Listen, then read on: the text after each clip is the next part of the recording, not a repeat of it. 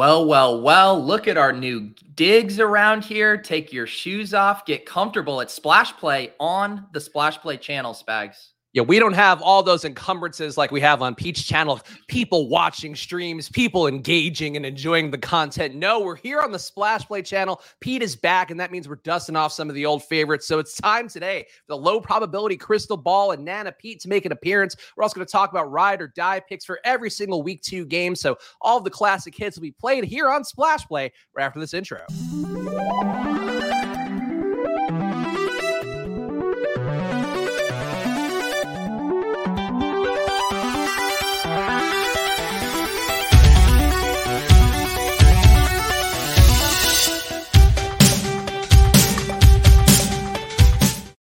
Hello, everyone, and welcome to another edition of Splash Play, the fantasy football podcast for every game under the sun. And once again, I'm Chris Spags, joined by your friend and mine, Pete Oversett. Pete, how are you doing? I feel like it's been so long. You've been to Vegas. You're now a national talk show superstar. How's life treating you? We're flying by the seat of our pants, burning the candle at both ends, but doing good. It is. I'm genuinely excited to be back. I got some comments wondering about Splash Play. Of course, you have been doing some solo streams on here. You had some guests last week, and but we're gonna be back every Friday. The two of us making magic happen Friday mornings. All the classics, playing the hits, Nana Pete, Ride or Dies, all the good stuff. Yeah, the flagship show will be every Friday at 10 a.m. or 9:50 a.m. so we can make sure that Pete gets out on time to do a SiriusXM show with Kendall Valenzuela, of course, the Fantasy Life show that you guys should be checking out. But make sure you are subscribed to the Splash Play channel. Of course, hit the like button on the videos and come back Mondays and Thursdays where I'm doing some an equivalent, Pete, of your showdown cram, except that I'm actually pulling up an optimizer and doing it. And I have to say, I'm sure you've not watched the streams, and I think, you know, good for that. Please don't engage with any content of mine, Pete, when we're not together. But I would say with my optimizer shows, I've never been keeping myself more honest, where I've had profitable slates now, 3 out of the 4 main slates. And it's entirely, I think, because of me having to do it on a show and not wanting to look like a total asshole. You're saying that you've upped your game in doing more research and being less lazy because you're doing it on stream? Well, it's more that, well, I had Ryan, of course, Wren Pack on a couple weeks ago to talk about how to do an optimizer process. But it's also that I think now, because I have to do it publicly and then I have to talk about it, like on Mondays, I'm going to go through my main slate lineups like you do to a certain extent. And like, I'm on a good run right now. And it's really just been a matter about like dialing back the process and focusing in on playing the good plays, Pete, which is something we just don't talk about enough on this show. See, I feel like I was the opposite. Like when the very first year I did my bankroll challenge and I was just a truly horrendous DFS player and I was just reacting to whatever happened the week before. I was like the guy that was like, the chalk hit, let's chase the chalk. Oh, the contrarian plays hit, let's find the contrarian plays. And then because what I was trying to do also is you don't want to look like an idiot in front of the audience. Now I'm fully comfortable looking like an idiot and getting all my comments this week being like, Pete, you care way too much about ownership. You're galaxy braining all these plays. I'm like, exactly. Yeah. I mean, look, the results are going to be there hopefully for us all season long. Shout out to the chat as well. ATX Bearcat, GA, Scrubby, all the regulars. One-Eyed Jack is here for some Debo Ride or Dies. We'll talk about the Ride or Die picks coming up and go game by game for week two. But Pete, any news items that jump out to you overall with week two heading into this situation with some guys limited in practice? Najee Harris, Alvin Kamara seems like they're trending towards going. Maybe some possible loss of DeAndre Swift, though we'll find that out in a couple hours, depending on how he's practicing. Anybody you're particularly worried about or excited about this week? Yeah, I mean, some guys I'm worried about. Obviously, Rondale Moore, we just got a blurb. He's unlikely versus the Raiders with that hamstring. I mean, I know that game has a high total, but the Cardinals offense looks so poor without all these weapons. You know, I don't think Ertz is fully healthy either. I am worried about DeAndre Swift, you know, now missed a couple practices with that ankle. I'm a little curious what's going on with Alvin Kamara and that rib issue. Some things that are trending in the right direction. I guess Kenneth Walker had kind of a weird run out this week where he was fully active Wednesday and then downgraded to a limited participant yesterday. So that I'll be curious to see where he's at because that'll really shake up that backfield if he goes this week. But yeah, those were the big ones. Swift is, you know, ESPN just put out an article that said he's definitely ready despite ankle issue. So I don't know, that one's a little weird. Yeah, I mean, a young guy certainly able to game and get through it as best he can. But, you know, certainly Jamal Williams, we saw him vulture some touchdowns last week, getting, 40% of the workload overall. I think that's still a guy that I might be interested in rolling out in the hopes that you can get Swift maybe starting that game, not finishing. We'll see how it goes. Some of the top-owned plays this week, according to Stochastic, and I am leaning heavily on their data, Pete, as though I still work there, even though I do not. I'm using it for everything I'm doing this year. Saquon Barkley looking like chalk, Devontae Adams looking like chalk, Christian McCaffrey looking like the chalk play so far. And, of course, this could change over the next few days if a guy like Swift goes out.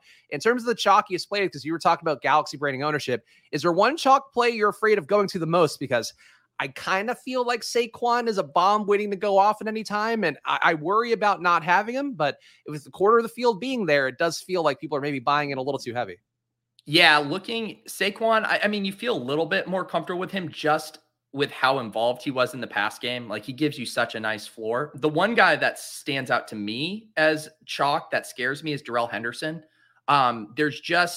I do think the most likely thing that happens is Darrell Henderson is the lead back, hence why he's chalk. But there's a lot of variables here. You know, a lot of the quotes from McVay with Akers, it was all like, he wanted to see more of a sense of urgency was a phrase he used. He wanted to see him take more advantage of his opportunities. The implication being that like Akers is still tentative coming off this injury, and that if he does see what he likes, whether that's in practice, warm-ups, the first few carries, that he could have an expanded role. And I do think his backfield at some point this season will trend to more of a 50-50 split. And I think that could be as soon as this week. It could be in a couple weeks. And so that's why the Henderson projection, and also they were using Kyron Williams a lot before he got hurt. So I think we could also see a third back, I don't know, Jake Funk, mixing in. And so his touch projection feels very fragile to me. Yeah, and certainly you got to see the touchdowns being there for Henderson. It's almost $6,000 on DraftKings, $5,700 price tag. Certainly could be a bit of a trap play that pops up on optimizers, but we'll see how that goes coming up in a little bit here. I do want to bring up this chat, Pete, because I did do a best ball resurrection draft on Underdog yesterday, where you are drafting for week 6 through 17. Seems like people are a little tentative to join so far. Took a little bit of time for that room to fill. Corbin here, of course, our good friend, our chimney boot sweep, Corbin, looking for one to fill his resurrection draft. Do you have any thoughts on the strategy for that one, for how you would approach it? Because it does seem like the penchant would be to maybe push guys up a little bit more, like DeAndre Hopkins. Dak Prescott should be back by the time those games start again for week 6. But is there anything strategy wise you would bring to the people as a best ball season veteran? So I will, full disclosure, I'm always going to be transparent. I actually haven't done a resurrection draft yet. I've been doing the Hail Marys and the Battle Royales, the weekly one. That said, I talked with Jennings on Club Top Shot on Tuesday, and he had been blasting off on the resurrection, and he echoed what you said, that a lot of those injured guys are still way too undervalued relative to when the contest starts. So Hopkins, Gallup, even a guy like Jamison Williams, it sounds like his timeline is looking pretty decent. So yeah, that seems like an inefficiency. And then it just goes back to the age-old debate, right? Like, you can maybe get ahead of some trends now by drafting and get some players who won't be where they'll be, in 4 weeks, or you can wait, get more information, and maybe build higher floor teams. So I definitely am going to get some contests or some entries in there, but haven't pulled the trigger yet.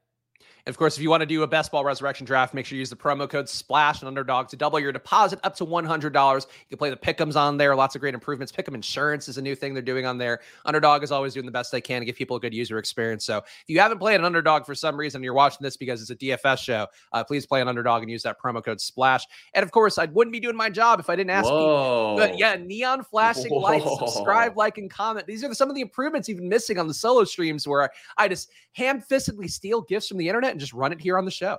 Wow, this is incredible. The second I am not at the controls, this show's production value just goes through the roof. Have you put in the bonk clip into the StreamYard, or do I need to send you the bonk clip? I need the bonk clip. I need the welcome to the family. I do have a Horty Jail GIF here, which is not my face on it, which is fine. I do have this one, though, which the people enjoy, Pete, which you might be horrified by as now a professional man on national broadcast. Yeah, radio. I mean, that is... I feel like that has to be played in tandem with the bonk. Like, anytime that is shown, then you have to bonk yourself right after for using. Oh, well, here's one for you, Pete, too, that you'll enjoy. Just rock it out. God. Have your mentions just been a Geno Smith disaster? It was on Monday. Tyler Allgeier Sunday was filling my mentions. Then on Monday, Geno Smith, and talked about it on the Splash Play channel in the Deposit Kingdom, which of course you can find the links. I think it might be still in the YouTube description, but if not, check one of Pete's videos and join through there. But it is one of those things where, like, It's confusing because obviously we know the regulars in the Splash Play channel. You know the regulars and all your Deposit Kingdom guys. And then you get some people where it's like, are you a regular or are you just trying to like dunk on me? And it's hard to tell which is which because like I don't care really about Geno Smith versus Drew Locke. At the end of the day, if Drew Locke plays by week 17, great. I could victory lap that. If not, it doesn't matter. It was like 5% of my exposure overall. It's not going to kill me. But it would be something where I think people get a lot of joy out of being right about something and seeing you be wrong about it. And it's, you know, in this business, like I've been doing this now for 4 or 5 years on camera, almost every day doing stuff. I'm so used to being wrong. It's just part of the process that like, there's a comfort level you build up that I think sometimes people on the internet just don't get. You just, the key, Spags, what you do is you take the L. You know, I had my meme last night about the Sky Moore stuff. I mean, the Sky Moore stuff looks disastrous right now. Great on special teams though, man. Boy, he's out there with a DB number. It's like one of those things where I am just like taking the L because I thought he'd have at least some role right away. And yet you still look at that offense and they really do need a playmaker to step up. I know Justin Watson is looking good, but I don't think MBS is it. I know Juju flashed a little week 1. He didn't pass my film grinder eye test last night. So I'm holding out a small candle, but anyways, you know, you just get out in front of it. You say the ship chasing clips are clearly cursed. We will continue to curse players forever. And then people don't troll you because then you're trolling yourself. That's how you do it, Spags. Well, but also ultimately, like if Tyler Allgeier has one good game this year, I'm going to go like, well, that was the most important game of the year. Like that's just how that goes. So you can kind of win on either side or you could lose on either side. And I tend to believe, Pete, I'm an optimist, as people could tell by watching these streams. I believe we're going to win at some point with all of our takes, you know, even if it is just for 1 week. Did you happen, speaking of Tyler Allgeier, did you see my trade negotiations with him in the Sleeper Bowl? Did you get him from him? No, he rejected it, which I mean, either he's a narcissist or he knows about an expanded role coming or maybe both. That is one of those things like for a player, like it's got to be awkward because you kind of have to draft yourself to go like, yeah, I'm good. I believe in myself. At the same token, if you're like buried on the depth chart and you're, you know, if you're Tyler Allgeier and you're like, boy, Damian Williams is fucking ahead of me right now. Avery Williams is getting some snaps ahead of me. I don't know what's going on. It definitely does seem like it could be something a little bit weird. What are we end of the stream here? Is this the, there we go. Yeah. So I got this thing in the Sleeper Bowl thing, and I thought he was going to like, I'm not very familiar with how Sleeper works. So I didn't know if this was like a chat thing, but then I think it was something just to send the trade over. So he sent me this garbage offer. He wanted T Higgins for Amari Cooper and Sterling Shepard. Maybe that isn't even that garbage of an offer, but for me, one of the world's biggest T Higgins fans, it was a garbage offer. And so I said, you know what? I'm going to do what any good fantasy player does and says, if you want this player, this is what it's going to take. And I actually think I like my side better, but I just thought the bit equity of getting Tyler Allgeier back in a trade was worth trading T Higgins and Jerick McKinnon. I think wouldn't you want the Higgins McKinnon side? I would agree. I think honestly, like his trade offer initially of Cooper and Shepard is kind of a boomer trade. Like that's what he's looking to get. Like, I just don't think that's a good offer at all. So I kind of have to question Tyler Allgeier across the board in this situation, but I do like what you're doing where you want to take possession of him. And it feels like, you know, the old Native American adage about how like a photo steals a soul. That's basically what you're trying to do to him. And I think that's the ultimate mind game you can have if you're playing in a league with an actual pro player. Exactly. I just thought, I mean, could you imagine? And he has to know, like, if I trade myself away, the optics on that, I should keep really seeing how far I can push this. Like, I should see if I sent him T Higgins for Tyler Allgeier, if he would take it. I'm almost willing to do it for that bid equity. It honestly feels like that's a good trade for him because he's being lumped in. Like, even if you look at the trade with McKinnon and Hill, like he's lumped in with guys that right now are above his caste in the world, that are above where he is, you know, playing fantasy wise, where he's not playing at all yet. So like, I think for him, like he should do that trade just to be lumped in with these actual greats who've done something on the field. Well, but here's the other wrinkle into all of this about upcoming playing time. So Damian Williams did not practice yesterday with a rib injury. The beat reporters for the Falcons think Tyler Allgeier will play a little bit this weekend, obviously, if Williams doesn't practice. And like, I know they're trotting out Avery Williams, a converted defensive back. You can't give Cordero Patterson 20 plus touches. It is time to see my Sleeper Bowl competitor, Tyler Allgeier, in action. Yes, and he can trade himself for T. Higgins, who also might not be going this week, though we'll see with his personal issues. Of course, we talked about yesterday dealing with the passing of his father, so we'll see if that goes anywhere. But Pete, it is time, in fact, to dust off the old low probability crystal ball and an acknowledgement of something that people enjoyed last week seeing back on the stream. Pete, I'm not going to be the one doing the crystal ball on my end. You, of course, will be bringing in your beloved Nana Pete. I will, in fact, be bringing in my gypsy puppet here, Puppet Lindquist. Now I don't know if we need to rebrand him into something else. I'm going to hold the crystal ball for him, but he's ready to give some hot takes alongside Nana Pete, even though perhaps the puppet is lacking in the derriere department like Nana Pete likes. I was trying to find my crystal ball, but I just changed nursing homes and I can't seem to place it. Well, I guess I'll just have to look into the future with my beady little eyes. Well, Nana Pete, how have you been doing so far in your drafts last week? We missed you, and, you know, the ride-or-die picks were emailed in, and certainly we're lacking in quality from the real Pete. So how have Nana Pete's picks been doing? First of all, I just want to say I'm so thankful that this show is marooned on this channel with 4 subs, considering these are the segments we do now. But my picks have been going great. I appeared on a randomizer stream last week and was objectifying a man named Pete Manzanelli, and now I'm ready to talk footy ball with you and the Splash Play savants. And, of course, this delightful puppet that really doesn't make sense on this channel, but we're going to bring back because people enjoy puppeteering and antics. And, Nana Pete, I have a low probability play for you that's coming from a puppet. So if it's right, we should still give credit to the person working the puppet. But if it's wrong, we should just say it's puppet hijinks. Nana Pete, I think Trey Lance this week, 350 total yards on the ground, through the air, 3 combined touchdowns for Trey Lance. Everybody's burying him, Nana Pete, and I won't stand for it in my crystal ball. Did you? I mean, I don't mind the pig, but you might want to send him an umbrella before he plays. He doesn't seem to do too well in a rainstorm. Maybe send him a poncho. The boy can't play when his hands are wet, and trust me, that comes from personal experience. Oh, Nana Pete, you're so ribald for me, a child puppet. I'm so sorry. How old are you? I should actually find out before I share the airwaves with such a young tyke.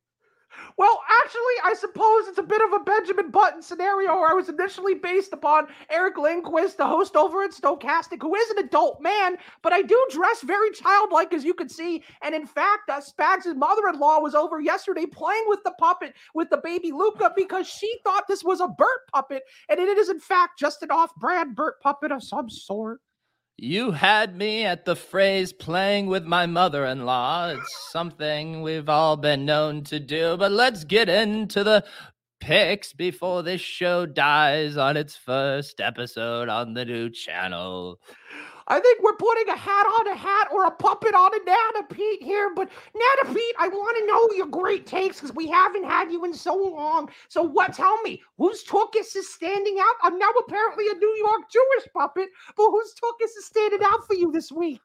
Well, I've been poring over the data. I've been looking through the trends, and there's a rookie running back on the Seahawks who I'm very excited about this week. His name is Kenneth Walker the Sixth. He, of course, comes from the English monarchy lineage. Long live the Queen. My dear friend passed away last week, and I've been feeling the effects ever since. But I have good word that Kenneth Walker's hernia is completely healed. I took a nice kneading to it there, rubbed out all the kinks and crooks and crannies. He's now a pliable young man ready to rush for 100 yards and put that little cuck Rashad Penny on the bench where he belongs.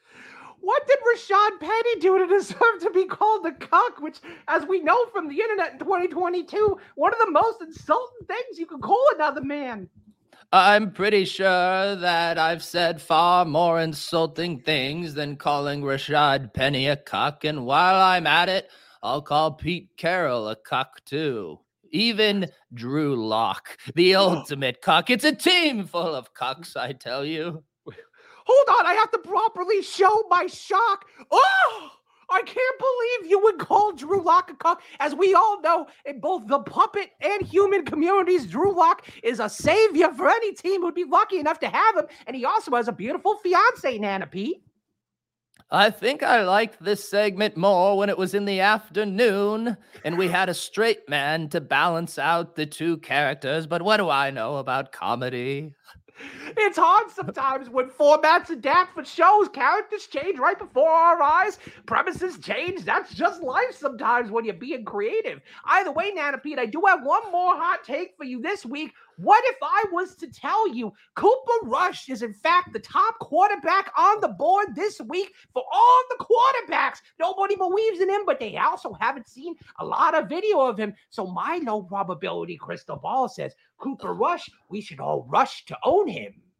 I just realized how down bad you are on backup quarterbacks. First Drew Locke, and then your first love, Ben DiNucci, not getting the call up to start for the Cowboys. Cucked by Cooper Rush, your Ben DiNucci. What do you say for your Italian god? Well, as we discussed earlier, I am, in fact, now a Jewish New York puppet, so things have taken a turn in terms of the character profiles. But if I were to speak for Spags, and I don't want to speak for him because I'm my own man, he's his own man and such, I would say that Ben DiNucci also would be great if given the opportunity, given a leash. That's Spags' main theory, Nana Pete, is that any quarterback, if given a chance, if given a proper play caller, could be great in the right scenario. Okay, whatever you say, but Geno Smith and Cooper Cup, it's hard to see you pivot to another dust ball backup quarterback, but I get it. He has a nice tush. Let he who has not Googled Cooper Rush butt and Google image it cast the first stone. More like Cooper butt. We got Cooper Cup, now we got Cooper butt. Okay, I don't know what I'm supposed to be the only one objectifying these boys to have a... I don't even remember your profile, but together we have supremely objectified all the players in the NFL. Well, I suppose we could call this segment an end, Nana Pete, as the viewers start to slowly drop off, perhaps getting confused by what's going on here. I do think sometimes, Nana Pete, that perhaps this channel would be better off if just we had a puppet doing all the content. Here we go. There's a puppet. Okay, I did just upload the bonk to a new folder in our Splash Play Google Drive called Stream Materials, so feel free to download, upload, and bonk yourself. Here's how you can tell who's new to the channel. Mongo, oh good, it's over. Mongo, you don't even know what was going on in the previous months of Splash Play. People might have just watched Best Ball all summer, Pete, didn't know that we got completely fucking deranged for a good 6-month window there. Oh yeah. I mean, we had, last year when we were doing bits for every new show, I mean, it was getting wild. Yeah, now we're going to have to just play the hits on Fridays. But of course, Pete and I are going to be here every Friday at 10 a.m. Monday and Thursday, I'll be doing some probably more of a showdown optimizer show, but also talking about news updates, talking about whatever else we can on the channel. So that's what to expect for now on the channels. We figure out what the pathway is moving forward and all of that. But Pete, I feel like it's time we might as well start to get into the ride or die picks, because I don't know if Willis updated the sheet, but I think I had one ride or die pick right for a 10-pointer, but I don't know if there was anything else correct last week besides that. I went pretty YOLO with mine. They were pretty ambitious. Did any of mine hit?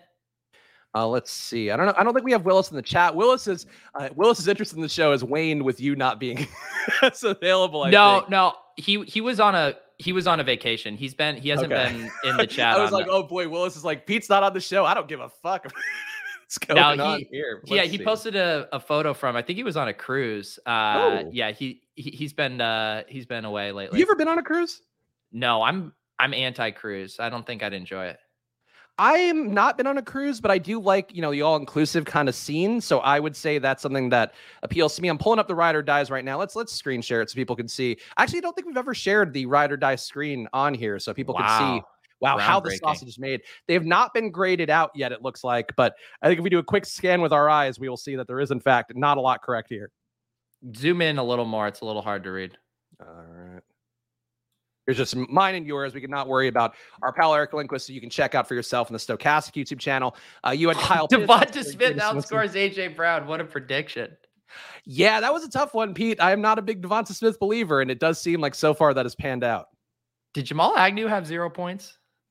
I think he might have had a fractional amount of points, actually. I'm not searching right now. I knew he was screwed. No, you're right. One catch for 6 yards and one rush for 6 yards. Screwed by Jamal Swagnu. Yeah, Isaiah Likely got you, apparently. Christian McCaffrey did not outscore Brissett and Chubb combined. Paris Campbell did nothing. Neither did Alec Pierce. Malik Willis did nothing. Packers rookie wide receivers did nothing. Eno Benjamin didn't do anything, or didn't do much either. Neither did James Conner. Winning Millie Maker lineup for the Raiders-Chargers game, that didn't happen, though. Devontae Adams did play pretty well. And Noah Brown outscoring Mike Evans didn't happen. The one that I got right, Pete, was this one I'm going to highlight right here. Justin Jefferson, 150-plus receiving yards and 2 touchdowns. That happened within one half of football. Man, I wish I was there to kind of push back on the 10 there. It's like an 8, and we don't round up. That's a big game. That's a monster game. It's a normal game for Justin Jefferson. Well, hopefully it is based on what we've seen moving forward, but it's time to get this week's ride or die picks in. We'll update with the stats once Willis has returned from his luxurious cruise, but let's get going, Pete. We got Tampa Bay, 23.5 implied points. New Orleans, 21 implied points. As we talked about, Alvin Kamara limited in practice during the week. Leonard Fournette also limited in practice, but does seem like he's going to go because he's not morbidly obese anymore, so he can suck it up and go week after week. Pete, what do you want this game between NFC South rivals? Yeah, Let's try to get spicy. How about a 10-pointer? Will you give me 10 points? Cameron Brate outscores Alvin Kamara. Let's see. We got a 6.7 projection from Stochastic for Brate, 14.7 for Kamara. You're getting the injury discount, but I'll give you a 10-pointer. Let's start this off on the right foot, being generous towards each other in both spirit and points given. Yeah, handshake. Nice to see you reach across the aisle for that one. I will say for mine, if Brashad Perriman were to outscore Julio Jones, would that be a 10-pointer?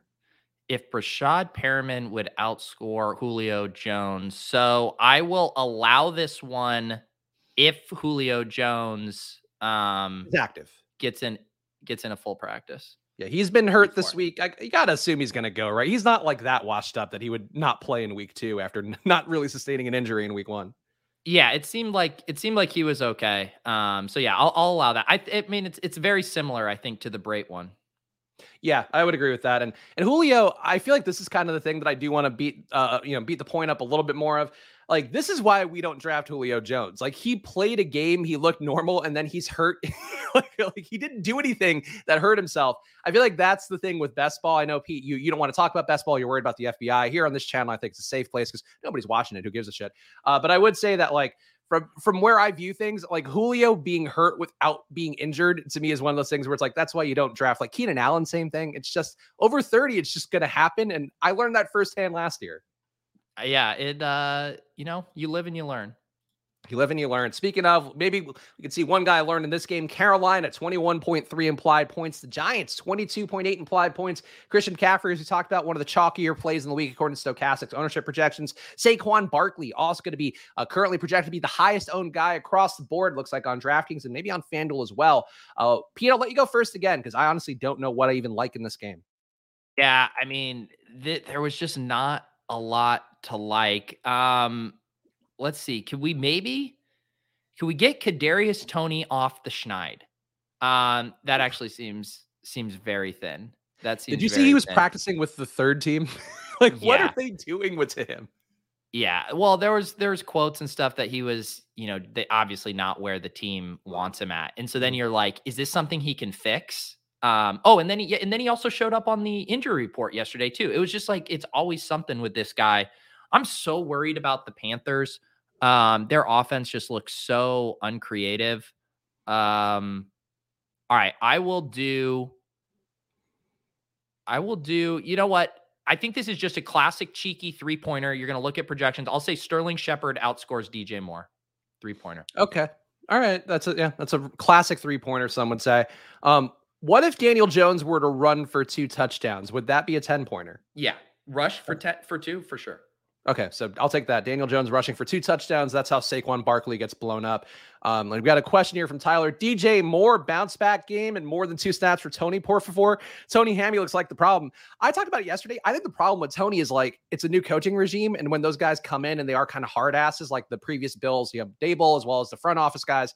Like I feel like they're just riding his ass like they do a young player, not knowing that Kadarius Toney is like just as inclined to punch them in the face or throw soup at them like Odell did back in the day. Like I think that's what the coaching staff is missing. That I don't think it's a Hammy problem, Pete. I think it's that they're trying to put him in a spot and he's like, fuck you, I don't need this shit.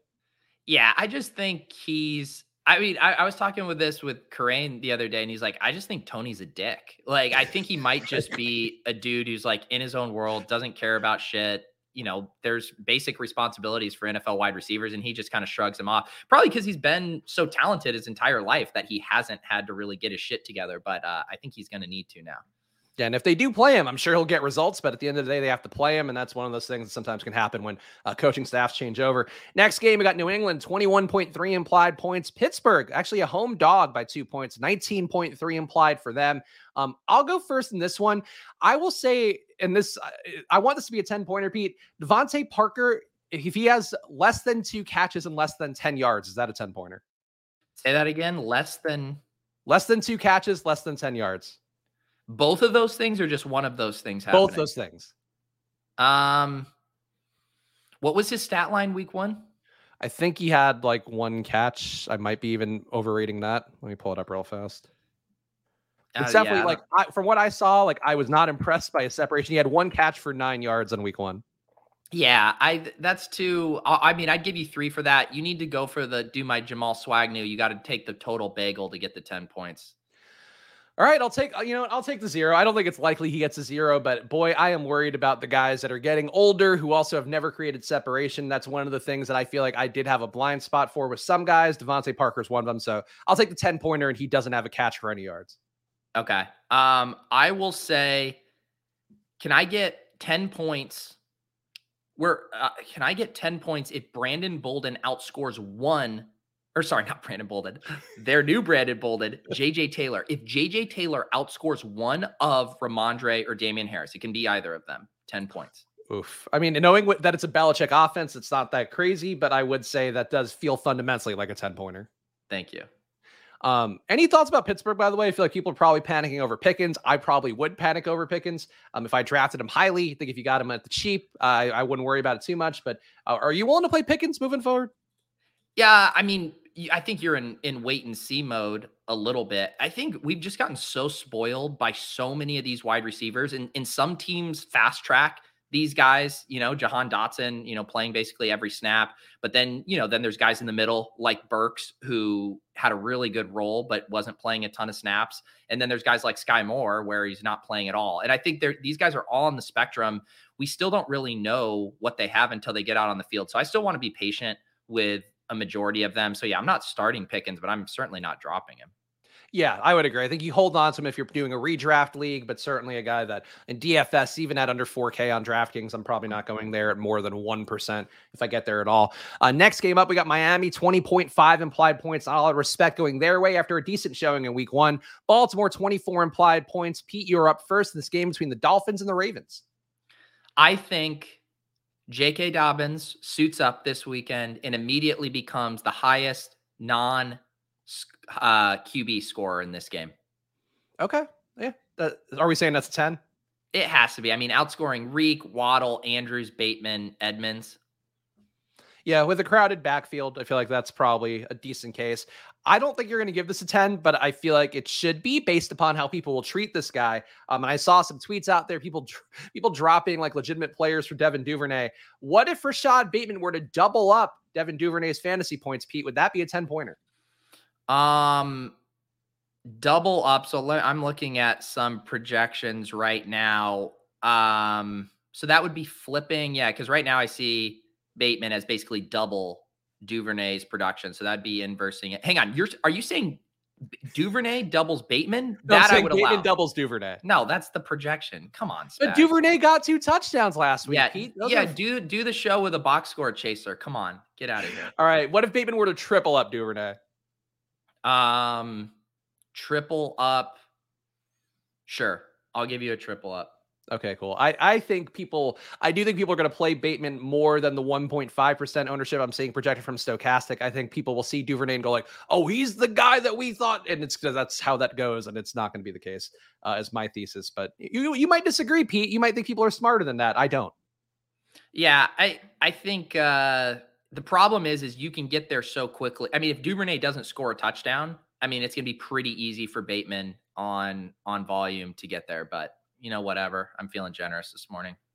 Indianapolis, you did a good negotiation. You threw out such an absurd bet out the top that then you got me on the follow up.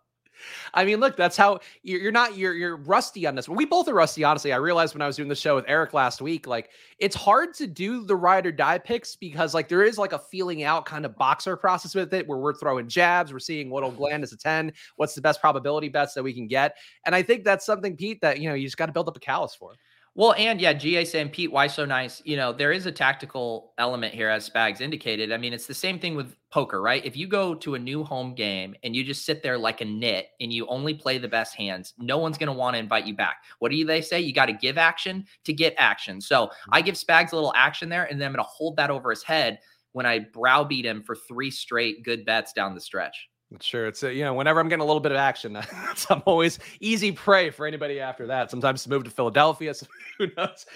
Next game up, we got Indianapolis, 24.3 implied points, 3.5 point favorite at Jacksonville, 20.8 implied points. Last year, this game did not go so well with Carson Wentz at the helm, Pete, but it's Colts Jags. Who do you want in this one for ride or dies? How many points do I get for Travis Etienne outscoring Michael Pittman? That feels like a 3. I think it's hang on. All right, give me okay. I'm gonna get it to a 10. ETN outscores Pittman by 3 points. All right, right now the projection from Stochastic 9.8 for ETN, 15.5 for Pittman. That's perfect because we always say it's about a 10-point projection spread gets us to a 10-pointer. Yeah. All right, fine. I'll give you 3 more than Pittman. It feels like a 10-pointer. Fine. Thank you. All right. I will go. Is Alec Pierce healthy? Like, is he playing? Is there? Yeah, he just looked awful. Did you see that touchdown pass he dropped? I did, but he had the opportunity. Yeah, dude. But honestly, even a bigger deal for Alec Pierce. How dusty does Matt Ryan look? He didn't look great, which I think does benefit Taylor. Probably could benefit Hines too. But I was saying like, 35 touches in week 1 for Taylor. Like that's going against everything they were saying all offseason, and coaches do that. I get it.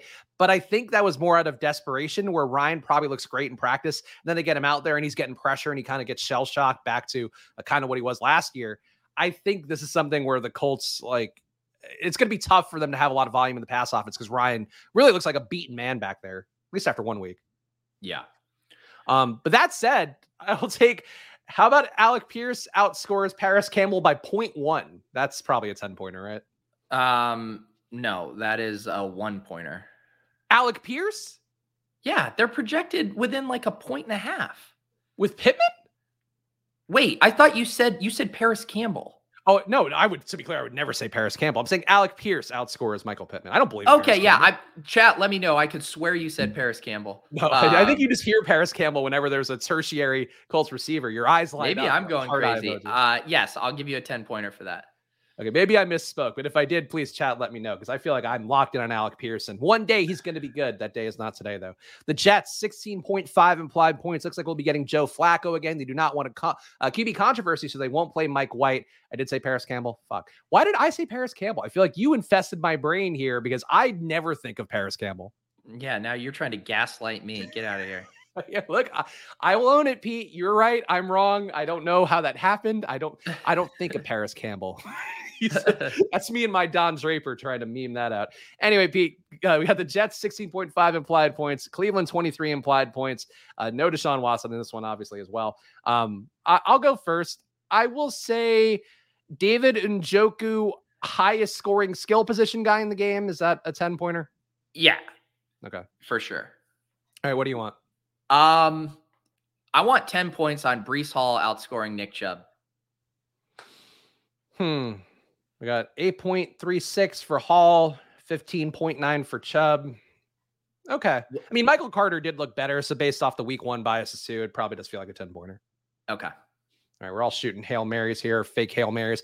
Washington, 23.8 implied points after Carson Wentz looked like the best QB in the league for at least a portion of last week's game. Detroit, 24.8 implied points. This game, Pete, feels like it kind of has sneaky shootout potential, so I'm actually intrigued by what you're going to pick in this one. I know. That's what I'm worried about because everyone is now, all the GPP bros have kind of circled this game. And now I'm worried that it's going to be like the fake sharp game that everyone pivots to. And then you flip over the cards and Amon-Ra St. Brown is like 24% owned. Let's say, you know what? I'm going to do a cheeky three-pointer. I'm going to say Curtis Samuel outscores Amon-Ra St. Brown. Okay. That's actually pretty reasonable based on the workload he got last week. I will say, what if Carson Wentz is in the Millie Maker winning lineup, Pete? That's got to automatically be a 10. Yeah, I need to mix some more of those in. Those are nice swings. Yeah, I got Carson Wentz last week and really didn't get why the projections, but I think there is something to the fact that like he's not going to run the ball. You know, if he gets there, he's going to get there by throwing the ball to either McLaurin, Samuel, or Dotson, and maybe a little bit of Logan Thomas. But I feel like he's probably one of the cleaner stack guys in the league in a way that is appealing. So I think play Wentz now, like if he's not going to be over 5% owned, I feel like it actually is a possibility, Pete. We live in a world where Carson Wentz is like 10% owned next week. It's such an interesting thing, too, because I do really think Wentz and the Commanders could just head fake all of us out of the gate because they just have two pretty easy matchups. Jags-Lions is pretty friendly for fantasy points. On the other hand, we could also look back at 5 weeks and be like, man, we were too slow to catch up to this trend. You know, Washington's throwing the ball a ton, and Jahan Dotson is really good, and Samuel looks like his old self. Like, I could see both of those panning out, so it'll be fun to watch that unfold. Also, Anthony saying here, Lions will be the GPP weekly stack. Who would be your double stack with the Lions here, where Amon-Ra seems like an obvious one, but I feel like Chark and Hawkinson, I might be more inclined to take shots at Chark. I know you've been a Hawkinson guy, but did week one do anything to change that for you? Yeah, I even played a Hawkinson mini. I did like the Miles Sanders Hawkinson one, just because no one wants to play Hawkinson. And he was in that middle zone, right? Where everyone is either punting at tight end or going up. But yeah, I think DJ Chark is the really fun one. And he's the quintessential, you know, he speeds up the game, right? Because he's going to be used deep down the field. So if you get a DJ Chark, you know, big touchdown, then that's more pass attempts for the Commanders, all that good stuff. So yeah, I like Chark, whereas Hawkinson obviously is going to be a more kind of salt the game, right? Because his stuff's going to be more underneath. Next game up, we got Seattle 16.3 implied points, San Francisco 24.8 implied points, according to the Vegas total for the Niners. I heard something a wise puppet once said, and I think in this game, Pete, we're going to see 350 combined yards for Trey Lance along with 3 touchdowns. And I feel like that's got to be a 10-pointer because the world has flipped on Trey Lance. The amount of articles about him being bad after one game in a monsoon, I don't get it, Pete. I am a Lance believer. And if he sucks, I'm going down with the ship 100% this year. Yeah, you stole it. I was definitely going to do a bullish Trey Lance one. And this is everyone, I've listened to a lot of shows this week, read a lot. Everyone's giving Trey Lance a pass for the rain game. I know people still have concerns but like anyone I respect has been giving him a pass. I would say now, DFS people are giving him a pass. Like people who really care about the analytics. The media though is like, the San Francisco guys are really fucking down and already calling for Garoppolo. Well, that's why I qualified it with anyone that I respect is giving him a pass. Also, you respect me. I'm glad we got there in a roundabout way. It took so long. We also think about this. I was thinking about this the other day. I mean, the town of Philadelphia was running Jalen Hurts out of there. They wanted them to move on. And it's like, we have to give these guys, especially the ones who get it mainly done on their legs, we have to have some patience with them to get acclimated as a pocket passer. Trey Lance has started 3 fucking games in the NFL. Like, whatever. You can talk about his throwing mechanics or his progression read, but like, let's give him a little bit of time. So yes, I'm with you on Trey Lance. How about this? How many points do I get to say that Jeff Wilson is not the leading rusher? And I'll just say by rush yards. Let's use that as the metric. So the PPR stuff doesn't even come into play. Not the leading rusher. I mean, TDP is probably going to be active, right? You would have to think so, but they might do something crazy and even like make Marlon Mack active and TDP not. Who knows? Okay. Yeah. I feel like him not being the leading rusher, given that it's the Niners, feels like a three-pointer, even though like I don't think it should be a three-pointer. It's probably like a 6 or 7 for being technical about it. All right, then let me toss on. He's not the leading rusher by 20 yards. Someone out rushes him 20 yards by more than 20. Okay. Yards. Yeah. I mean, look, I think if somebody out rushes him, it's probably gonna be big, but I'll give you a 10-pointer on that. Why not? And we got to give the shout out as well to our guy, Sammy, sending love from Buffalo, New York. You already know, I love you motherfuckers. The one and only Buffalo War Pig. I got to know, like, I know Sammy's been in a lot of our chats, Pete, over the months, over maybe even the years. Like, what is the Buffalo War Pig? Like, is it just like, is that his branding? Does he go to games dressed up like a war pig? Like, I feel like Sammy's one of the most interesting men in the comments. I just want to know more about. I feel like you're asking me to speak for Sammy when I'm just as much in the dark. All I know is Sammy comes with positive vibes and great energy every time in the show, sometimes even aggro energy. We appreciate it, Sammy. So yes, let Spags know what's the deal with the War Pigs branding here. But you're effectively branded because now you're getting it, shouted from the mountaintops on such a large platform. Yeah, and hopefully, he's gone through a table at some point in his life. I feel like that's a rite of passage in Buffalo. You can't be a man. It's like your bar mitzvah if you don't go through a table there. Atlanta, 18.3 implied points, 10-point dog at the Rams, 28.3 implied points. And Pete, I'm going to take the easy 10-pointer here that was so close to panning out last week, did not pan out. Falcons win outright at Los Angeles. Okay. What's the spread, did you say? 10-point spread. Okay. Yeah, that's a 10-pointer. So the money line, Falcons money line. Yep. All right. I am going to say Kyle Pitts winning Millie Maker lineup. Ooh, everyone pressing the panic button. He erases it on Sunday.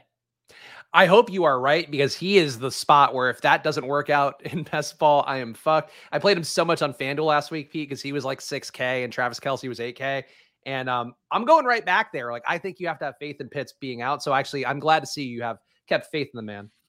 Yeah, and it does seem like ownership is going to be decently in check on him. You have so many good cheat plays this week. I think people are going to play Albert O. They're going to play Tyler Higbee. If you're paying up, you're going to play Andrews, Waller. Even guys like Hayden Hurst look pretty nice. So again, in that mid-range, guys like, now that once you slide Pitts' salary down toward the Hawkinson kind of tier, I do think he goes a smidge overlooked. And if you're looking at it and you're like, oh, I'll just pay $200 extra for Darren Waller. So I hope that stays in check. Also, I didn't see Trey Lance in the strip club was the highlight. I didn't see Trey Lance at a strip club. Am I not following the right people? I'm going to do my classic Twitter search, Trey Lance strip club, and see what we got. Yes. Here we go. I'll share the screen. Okay. I mean, how did I miss this one? I should have put this in the Fantasy Life newsletter water cooler section there. Look at that. Making it rain too. Okay. Yeah. Right. I mean, look, that's how you heal. If you want to dust yourself back off and get on the field and look good, no better way to do it than the healing powers of the exotic dancers. Yeah. I mean, as Nick says there, the one concern about him was, does he have that dog in him? And I think that puts that to rest. Arizona, 23 implied points. Las Vegas, 28.5 implied points, a game that a lot of people will be targeting for their game stacks. As we talked about, the chalkiest play in the game looks like Devontae Adams, who went off with 17 targets last week. But what do you want in this one, Pete, with the Cardinals and the Raiders? What's the over-under for points scored in this game? 51.5. 51.5. Will you give me a 10-pointer if less than 41 combined points are scored? Yes, because so the line has moved upwards, it looks like, throughout the week. So it does seem like the overall Vegas economy is saying that it's going to be an over. So I think you going under is a courageous take, some could say. Yeah, I am just so frustrated with the Cardinals offense, and also Josh Jacobs' role was pretty robust. And so I see scenarios where the Raiders get up and just really salt this one away. And then Cliff just doesn't have the personnel or the creativity to get back in the game. So I'm going to take that big stand on the under there. All right, so I'll go the other way. So you went 10 points under it. I'll say this game gets over 61 points overall. Wow, a 20-point spread between our projections. Yep, I'll give you 10 on that. If only there was some way to bet on things like this. But I mean, obviously we could make a bet, like, and just Venmo each other, but like, that's such a gigantic discrepancy how we're approaching this game. But I think the Cardinals are going to be good. I don't think the Raiders defense is good. So that's why I don't mind going heavy. Who's making plays for the Cardinals, Spags? Marquise Brown. We still have James Conner, who like would have 3 to 4 touchdown games last year. Like there are ways they could score. Rondale Moore, I think, was a really important piece they're missing, because I think he does what Christian Kirk did last year, but is probably even better at it, and also could take some rushes away. I think that's what they're missing right now. But Marquise Brown can go for 150, and it wouldn't be crazy. Yeah, you're going to need him too, because again, James Conner is good for the under. If they're having a lot of success on the ground, that clock is bleeding. Anyways, let's move on. I mean, maybe AJ Green will be back. Houston, 18 implied points. Denver, 28 implied points. Another 10-point favorite game in this one with Denver. Denver certainly looking to rebound. I guess I'm due to go first in one of these. Courtland Sutton, double the fantasy points of Jerry Jeudy. Is that a 10-pointer? Courtland Sutton, double. What do you have for their projection? I have 14.37 for Sutton, 13.8 for Jeudy.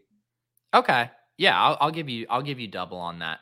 Yeah. I have seen a lot of people have been, I talked about this with Dwayne on the SiriusXM show, because he had a pretty big spread he had Sutton much higher than Jeudy, and I kind of pinned him down on it. And he was like, it is really close. It's a pretty flat tier all behind him there. So I think they should probably be closer together. So with that take, I'll give you the double. I just think Jeudy got lucky on Monday. He's good. The run after catch with that one touchdown he had was really good. But I think when the shit was on the line, they were going to Sutton pretty heavy. And that's sort of been how I felt about Sutton. So I think this is the week that he does explode, hopefully, and shows it off. But what do you want in this one with the Broncos and the Texans? I'm going to go for a big 10-pointer. I could probably do the Millie Maker version of this, but I'll approach it from a different angle. I will say Javonte Williams is the highest scoring running back on the slate, and I'm looking at projections, and I see he's projected 8th or 9th for running back. So I assume that's a 10. All right. That's an easy 10-pointer. And our last game on the main slate, though, we will talk Sunday Night Football as well. So guys, make sure you hit the like button. Of course, subscribe to the channel. Pete and my classic shows every Friday at about 9:50 Eastern is what we're going to kick those off in the morning. Monday and Thursday, you'll have me. At some point, I'll probably get some guests on too. And we will also have guests on the Friday show moving forward. So make sure you are hanging out here. The show is going to be on the Splash Play channel full time. The last main slate game, Pete, we have Cincinnati, 24.3 implied points. T Higgins status still up in the air for this one. Dallas, 17.3 implied points. A 7-point underdog at home with Cooper Rush taking the helm. And I'll let you go first, because I'm curious to see what you pick. 10-pointer, five highest scoring players in this game are Bengals. Ooh, you didn't work out last week, so I'll let you have it again. Okay. It's really close, because the Bengals have a big four, right? And you need T Higgins. So you have Burrow, Mixon, Chase, but then there's a big gap down to Boyd and Hurst. So it's hard for one of those to jump Schultz, Zeke, Rush, and Lamb. If Cooper Rush were to outscore Jamar Chase, is that a 10-pointer? No, because I'm seeing only a 4-point gap in their projection. So that's more of in the 3-pointer range. If Cooper Rush were to outscore Jamar Chase by 3, is that a 10-pointer? Then it's to a 7-point range. Outscores him by 6 is what we're saying. Yeah. Okay. Cooper Rush outscores him by 6. That's a 10-pointer. All right, I'll take it. I think if there's ever a game Cooper Rush will be useful, it'll be at home without a lot of tape on him. We'll see. Cobra Kai is back saying Noah Brown wants a 10-pointer for this. Noah Brown gets 20 PPR points. Noah Brown looked better than CeeDee Lamb last week, so I don't think that's actually that crazy. No, it is. I mean, there's a lot of guys. I'm like, oh, let's just give it a week or two. I'm so panicked about CeeDee Lamb. Yeah, I'm not panicked yet, but I think I talked about it on the Monday stream. I'm doing a new segment, Pete, Panic or No Panic, on Mondays. Very creative. Nobody's ever thought of something similar. I think the Cowboys fans and the Cowboys team should be deeply panicked, because there was nothing I saw they did last week that was they could build on this. Everything looked bad for them. It really did. And the thing is, I was joking around about this with Davis on the Swolecast, that I think he got bailed out, because I think this team was going to be bad even with Dak healthy, And so now everyone at least has the excuse, oh, you lose your starting quarterback. I mean, I had big concerns about this offense before he got hurt, just watching them play. It seemed like a not great situation. Sunday Night Football game, Chicago. Speaking of a not great situation, 15.8 implied points for Chicago. Worth pointing out, according to Football Outsiders data, which you can get for yourself at footballoutsiders.com/subscribe. Lots of interesting new data points on there, and you can actually browse through the stats to see top fives in every category on the homepage as well. But we got Chicago, and Trey Lance is actually a better QB according to DVOA, or according to QB value over average, compared to Trey Lance last week. Justin Fields looked like so bad that he was the worst QB in the league by a wide margin. Willing to give him a buffer because of the monsoon stuff. I worry about Justin Fields a good amount here. That said, if he's ever going to be good, I feel like it's going into Green Bay, a Green Bay team that looked kind of shell-shocked in their own right with no receivers. I think Justin Fields, showdown winning captain, is a 10-pointer I want to go with. Yeah, I feel like if we martingale both Fields and Lance, one of them has to hit. They're the same player basically, and I think I want them to be good really bad. Yeah. All right. So one thing that's interesting about the pricing for this is that they have Aaron Jones still priced much higher than AJ Dillon, which I think they should be priced evenly, if not having Dillon ahead. Aaron Jones at 12.2 and Dillon's at 8,400. I am going to say that price tag leads to Aaron Jones not being used quite as much as a captain, just because why wouldn't you play A.J. Dillon over him instead? And so I think maybe that little ownership discount, we get that classic Aaron Jones big play, Aaron Jones optimal captain for 10 points. Interesting. I mean, it's going to be tougher to get to Aaron Jones at that price tag. I don't think you could put Dillon ahead of Jones at this point after one game, though, price-wise. I mean, look at the workloads. I mean, it was very tilted in Dillon. I mean, I think it's safe to say Dillon's the lead back. Interesting. I'm glad I got Dillon, in the best ball season. I'm happy to do it. I think you should still be willing to pay a higher price for Jones, especially for tournaments. But I guess we'll see how that goes. Pete, give the people the plug here. Of course, you're doing the Fantasy Life show on SiriusXM 5 days a week now. You got guests, you got the PFF guys, lots of stuff going on in Fantasy Life. I know the podcast is popping off too. So give the people the plug for what they could expect this season. Yeah, I'm doing that Monday through Friday, 11 to 1 p.m. Host that with Kendall Valenzuela. Fun time. I'm still waiting for my first troll call. So it's public number. I don't know it off the top of my head. Are you getting truckers and stuff calling in? Not truckers. We get from all over. Lots of people from the South. I feel like we've had lots of New Orleans callers. It's fun. We have we had a really funny one where a guy called in and he had a 1.5 point lead in his league heading into Monday night. And he was like, should I bench Javonte Williams just to make sure he doesn't fumble? And I was like, no, because there's going to be points tiebreakers and all this stuff later on. Just do it. And he called back the next day to say thank you. And he said that he co-managed the team with his son. And he's like, when I told my son that you told me that we shouldn't bench Javonte Williams, he was super pissed. And then he woke up this morning. And he's like, I told him that we won. He's like, Dad, you need to call back and apologize to them and tell them I'm sorry for that. So, you get some really wholesome content on the SiriusXM Airways. Yeah, my main remembrance of my time both at Barstool, where we had a SiriusXM network, and then when I would just listen to Sirius growing up, it was always truckers calling in because they were just on the road for 18 hours a day, and it's satellite radio is the one thing that doesn't cut out. But I feel like now you're probably getting a different audience, and that's cute because you're probably not reaching that dad and his son with your YouTube channel. No, the other hilarious thing is, and I love all of our asshole commenters. They're near and dear to my heart. But if you're someone that waits on the line, sometimes 30, 45 minutes to get your call answered, you are so polite, you are so nice, you are so thankful to have a question. And I'm just thinking about all these chat rats. If they had to get on the phone and tell us their asshole comment to our face, these guys would soften right up. Oh, you missed yesterday, Pete, where I was getting hit with one guy with a multi-account. It was a lot where you don't get that because people, I think there is something there's a classy thing to broadcast radio that we lack as a streamer. And I would say that it's good to see you get to, cut your chops and have people be supportive. I guess you have a supportive community anyways. I got a DM from Smiz yesterday and he goes, do you know some random username? And I was like, oh no. Luckily I didn't recognize the name at all. And I was like, no, I've never seen that. And he's like, oh, he was referencing, I guess he was just wilding out in Smiz's chat and kept referencing when we called Levitan on Smiz's randomizer appearance. And so he just assumed he was my guy. I'm like, it sounds like he came and watched that for you, Smiz. I'm not taking credit for this asshole. Okay. Now I will let you know if they're my assholes, but this was not one of them. Is that a Pete back? Your asshole. Casey wants to know what's the number. Where can people call you in? Yeah. Let me look at, cause I'm doing a new, I put it in the, I put it at the top of the newsletter yesterday. I'm going to post it here for you guys. All right, so there we go. Yeah, I need some. Here it is. All right. 888-963-2682. I will. I can't. I don't have access. I just posted in the private chat if you want to post in the comments. What would I even do with this, Pete? We're going to post it. I'll put it in the chat. Here we go. It's in the YouTube chat now. You still have access to our Splash Play YouTube. You should be able to post it in there. So the way StreamYard works, I'm not logged in. I have to add you to my team, right? Yeah. It's a StreamYard thing that bugs me. Like when we're doing the Swolecast, I want to be able to just within the StreamYard be able to chat with people, but you basically have to pull up YouTube separately, and I didn't do that for this show. That's right. That's what I used to do back in the days, back when we were on Peach Channel, back in the good graces there. No, but we are on the Splash Play channel now, so make sure you are liking this video and subscribe to the channel. I'll be back on Monday. Pete will be back with me next Friday. Of course, make sure to follow at Pete Oversett, follow at Chris Spags. Go to probablyapp.com as well, where I am hoping we're going to have something that I can use to create content off of coming out tonight that I can do some stuff with, but we'll see. Either way, get on the wait list, probablyapp.com. What we're doing is taking top international sportsbook data, giving you the true probabilities of every event and really every event out there, every market, including like volleyball and handball and shit. But I'm very excited about what we're going to have coming there. Just need my friend to actually push that product out.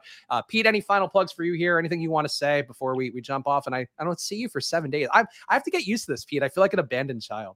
I know. I feel bad. I'm just, I really am overextended. It's hard to miss hanging out. Like I miss like, cause this, I realized like, I don't have like a lot of guy friends here. Also one of Alex's female friends broke up with her boyfriend. So I lost one guy in the stable. Oh no. It's like you lost our the friend time. Battle. I realized like, oh, this is like my bro and out time. Like we're doing work, we're doing content and whatever, but it is still just like a nice little break of you know, in the middle of the day.